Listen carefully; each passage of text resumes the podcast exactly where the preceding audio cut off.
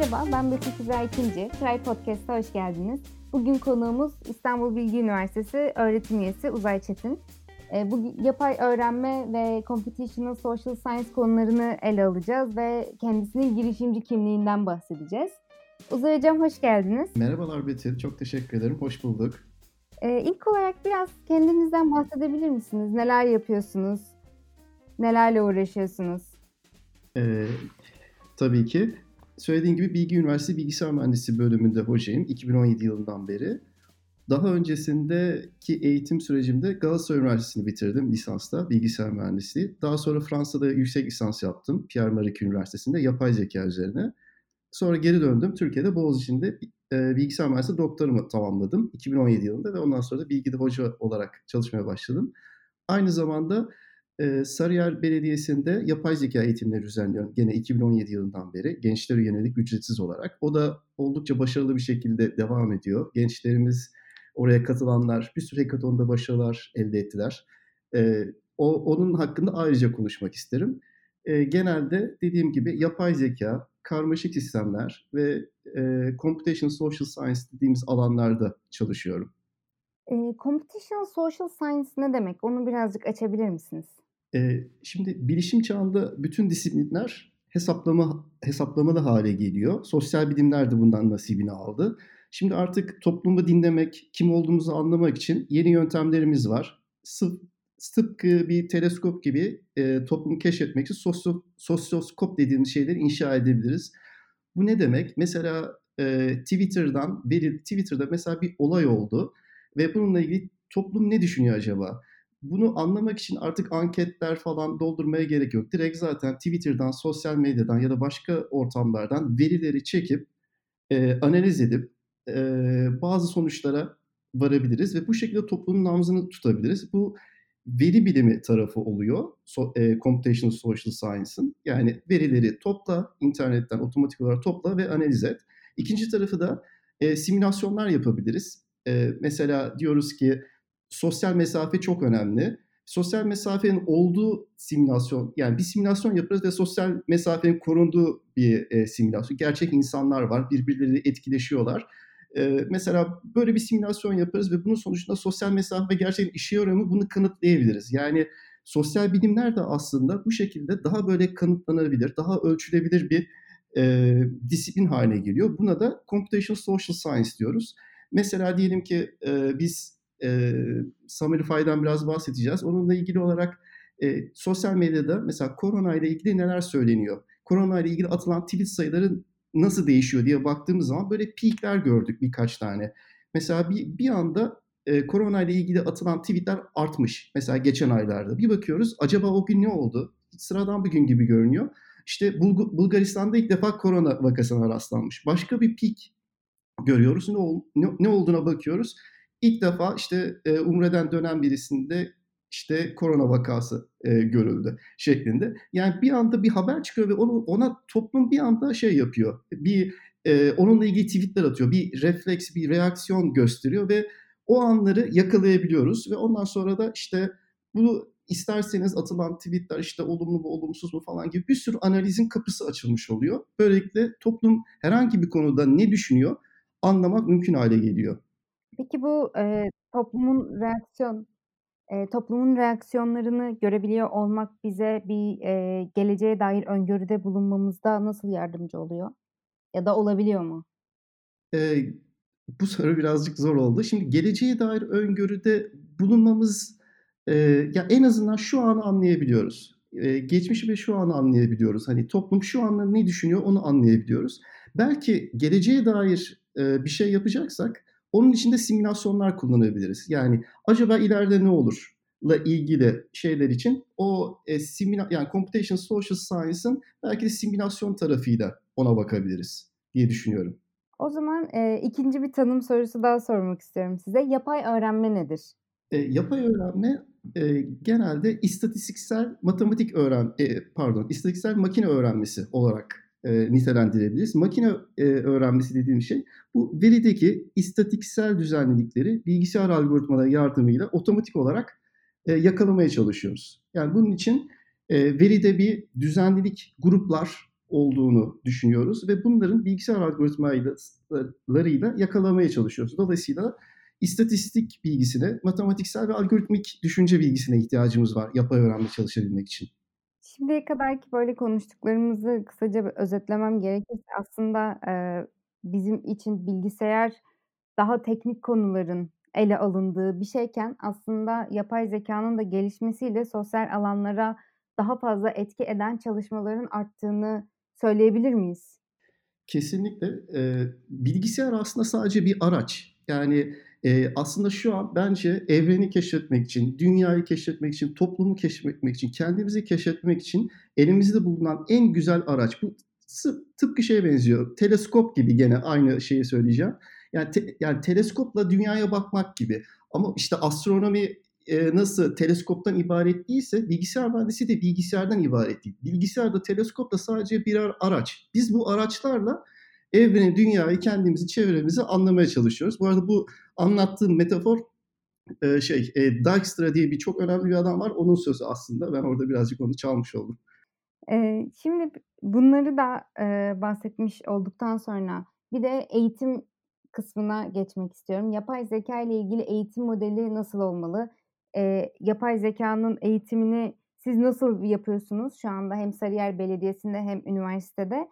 Bu konuda biz gençlere nasıl ulaşabiliriz? Bunun eğitimini nasıl gerçekleştirebiliriz? Tabii. E, biz bu yapay zeka, tabii yapay zeka tekniği çok veriye aç. O yüzden de her zaman şey söyleniyor. En kıymetli şey veri. Veri yeni petrol falan. Ama aslında e, en kıymetli şey insan gücümüz, insanımız ve gençlerimiz. Onlara nasıl ulaşacağımız. Bu arada bunu da e, Selim Balcısoy hocamızın bir konuşmasından aldım. E, bu şekilde. Sonuç olarak insanlar ve gençlerimiz en değerli varlığımız ve onlara ulaşmamız gerekiyor. Eğitim dediğimiz şey de değişiyor, dönüşüyor. Zaten her şey e, şu an içinde bulunduğumuz bu korona günleri nedeniyle gördüğünüz gibi çok değişti. Hiç eskisi gibi değil. E, o, her şey online'a geçti. E, eğitimde önemli olan şey aslında bir öğrenci, öğrenciler böyle pasif bir şekilde sadece hocaları dinlediği e, eğitim güzel bir eğitim modeli değil. Öğrencinin aktif olması lazım. Hepimizin aktif bir şekilde bir şeyleri üretiyor olmamız lazım.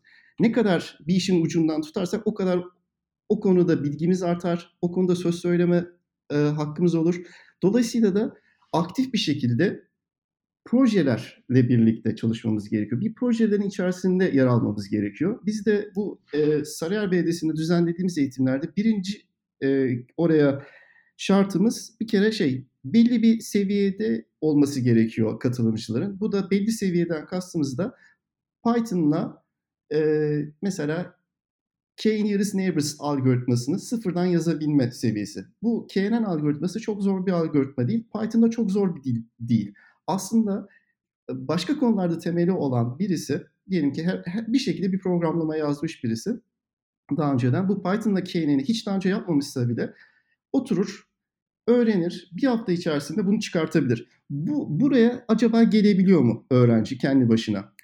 Ee, bir şeyleri bilmekten ziyade o o şey için ne kadar mücadele veriyor, ne kadar motive. Biz bunu ölçmeye çalışıyoruz. Dolayısıyla bir sınav yapıyoruz öğrencileri alırken.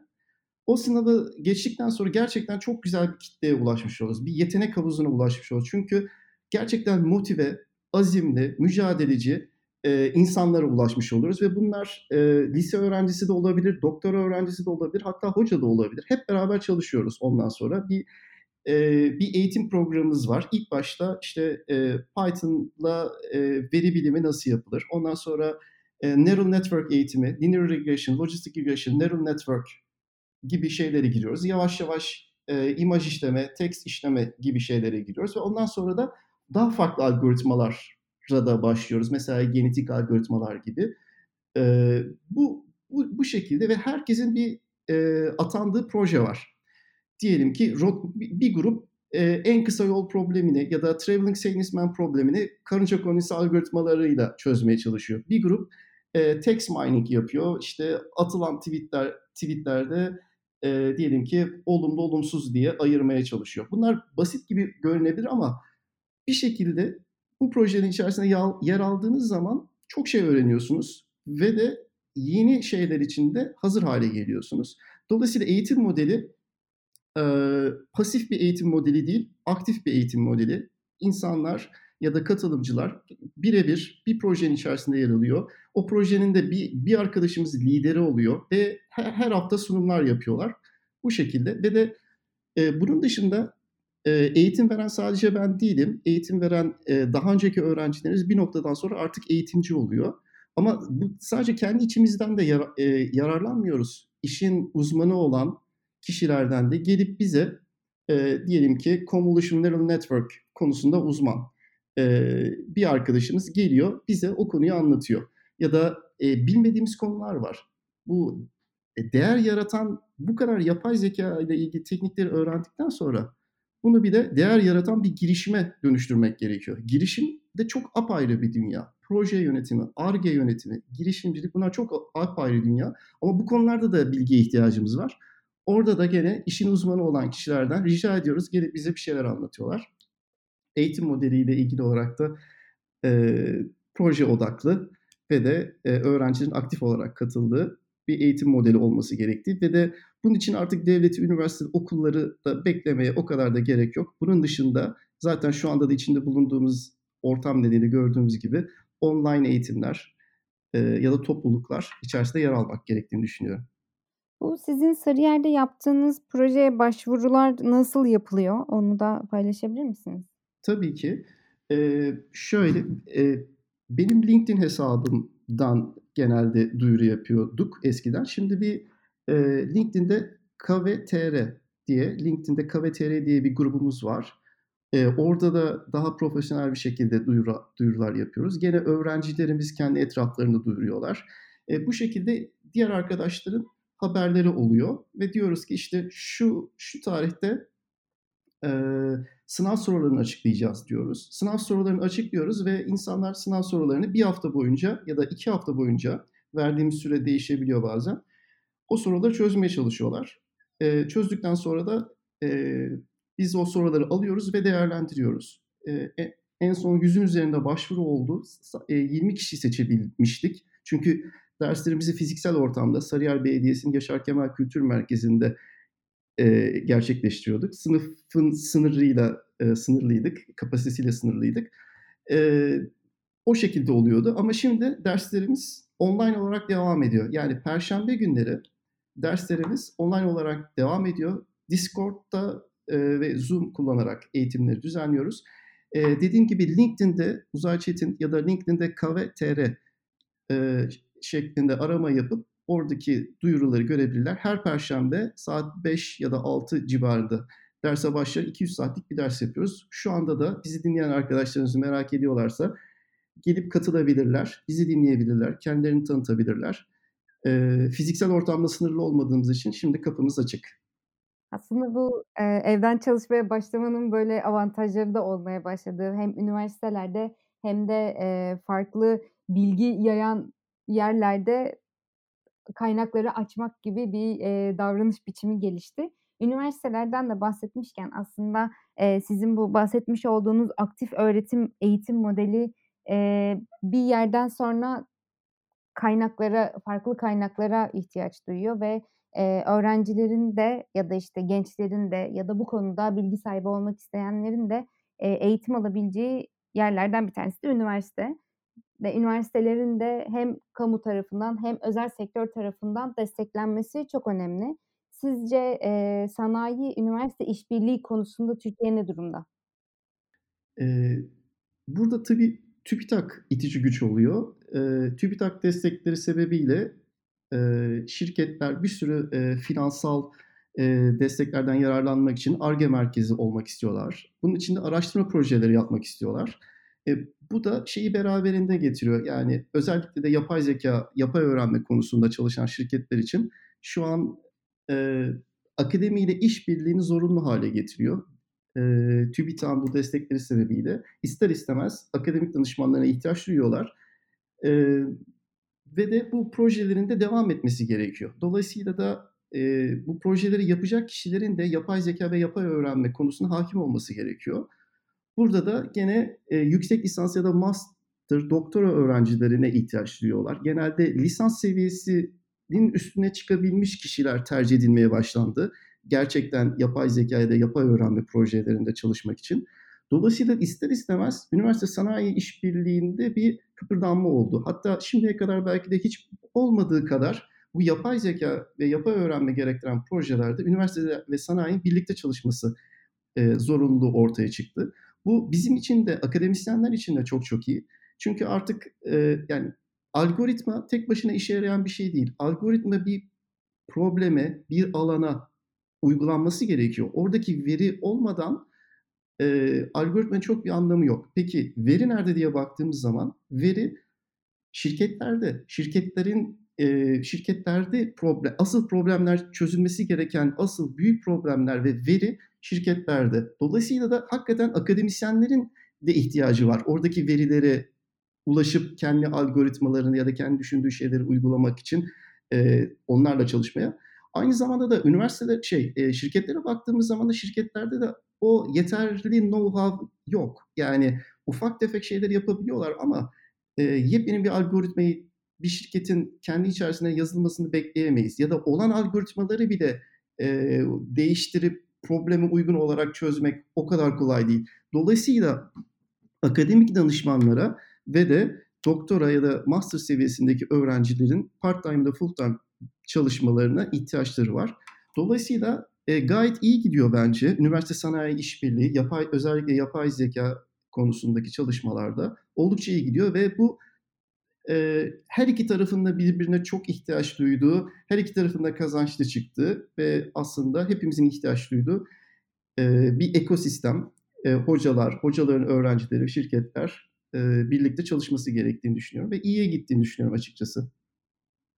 Problem çözmekten de e, bahsetmişken e, girişimcilik konusuna da biraz değinelim isterim. E, siz yapay zeka girişimciliği hakkında ne düşünüyorsunuz ve e, biraz da Samirify nasıl kuruldu? Onun hikayesi nedir? Neler yapılıyor? Hangi probleme çözüm üretiyorsunuz? Onu da anlatırsanız çok sevinirim. Peki çok teşekkür ederim. Ee, girişimcilik tabii çok büyük bir serüven. Ee, maceracı olmak gerekiyor. Ee, normal kurumsal şirkette çalışıldığı gibi çalışılmayan farklı bir havası var. Gerçekten bir e, heyecanlı, motive ve vazgeçmeyen bir karaktere sahip olmak gerekiyor. Cesur bir karaktere sahip olmak gerekiyor. Ve de yapay zeka bence zaten şu an baktığımız zaman hani yeni kurulan startuplara baktığımız zaman genellikle hepsi aşağı yukarı neredeyse hepsi teknoloji kullanıyor ve teknoloji kullanan bu e, startupların hepsi neredeyse hepsi yapay zeka kullanıyor. Yani şu an çok doğru bir zaman. Onun dışında da bu kadar e, diyelim ki yapay öğrenme ile ilgili, yapay zeka ile ilgili bu kadar e, algoritma, deneyim, e, bilgi kazandıktan sonra bunu değer yaratan bir girişime dönüştürmemiz gerekiyor. Yani bunun taçlanması gerekiyor. Bu zaten bizim Sarıyer Belediyesi'ndeki düzenlediğimiz eğitimlerde de e, önem verdiğimiz bir konu. Bu kadar çok şey öğrendikten sonra bunun hakikaten bir şeye dönüşmesi lazım. E, ve bu, bu açıdan baktığımız zaman e, biz de öğrencilerimizi oraya teşvik, ediyoruz. E, dediğim gibi şu ana kadar biz e, 2017 yılından beri eğitim düzenliyoruz.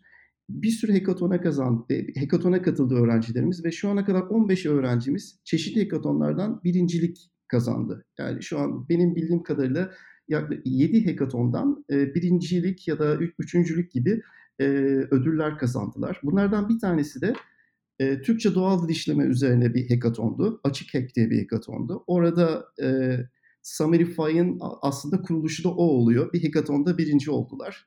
E, Türkiye'deki en önemli Türkçe doğal dil işleme hekatonu belki de e, tek ve en önemli olabilir şu ana kadar. E, o oraya katıldılar. E, Samirify kişiselleştirilmiş haber özetleme platformu projesiyle birinci oldular. Bilişim Vadisi'nde bir yıllık ücretsiz ofis kazandılar. Başka bir sürü şey kazandı arkadaşlarımız.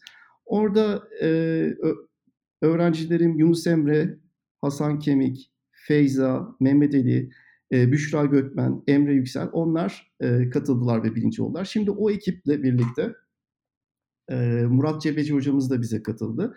O ekiple birlikte biz bu e, Summerify projesini bir girişime dönüştürme kararı aldık ve de e, TÜBİTAK sürecimiz devam ediyor. TÜBİTAK 1512 tekno girişim e, sürecindeyiz. Onda ilerledik fakat korona yüzünden bir erteleme oldu. Bu şekilde. Ne yapıyoruz biz Summerify olarak? Metin analitiği üzerine çalışıyoruz. İlk hedefimiz kendi Türkçe dil işleme alet çantamızı oluşturmak. Daha sonrasında da derin öğrenme yöntemleriyle insan elinden çıkmış kadar iyi e, özetleme yapmak. Bunun dışında sosyal medya analizleri e, ve de diyelim ki çok fazla bir şirketin çok fazla metni var. Hepsi karışık halde. Bunların gruplanması, filtrelenmesi, içeriklerin kategorize edilmesi konusunda da ürünler geliştireceğiz. E, Summerify'da bu şekilde kurdu. Yani bir hackathonda birinci olarak e, başladığımız hikaye şu an devam ediyor. Gayet de güzel bir şekilde devam ediyor. Çok tebrik ederim. Ee, bizim de ertelenen Türkiye Yapay Zeka Zirvesi'nde Summerify'ı da ağırlayacaktık. Umarım e, gerçekleştirdiğimiz zaman tekrar e, bizi dinleyenler arasında katılımcılarımız da olursa tanışma imkanımız olur hem ekibinizle hem sizinle. Bir de son olarak size yapay zeka çalışmalarında yeni ufuklar olarak neleri görüyorsunuz diye sormak istiyorum. Tabii. E, tabii şeyi söyleyeyim siz bahsetmişken tabii Türkiye Yapay Zeka İnisiyatifi'nde e, yer almak bizim için çok büyük bir mutluluk. E, size çok teşekkür ediyoruz. Her ne kadar ertelenmiş olsa da e, çalışmalarımız, birlikte çalışmalarımız umarım devam eder. Yapay zeka e, çalışmalarında neler var diye baktığımız zaman özellikle e, birinci eksiklik şeyde oluyor. E, bu e, denetimli öğrenme ve denetimsiz öğrenme diye ayrılıyor bunlar. Denetimsiz öğrenme kısmında, unsupervised learning kısmında eksikler var.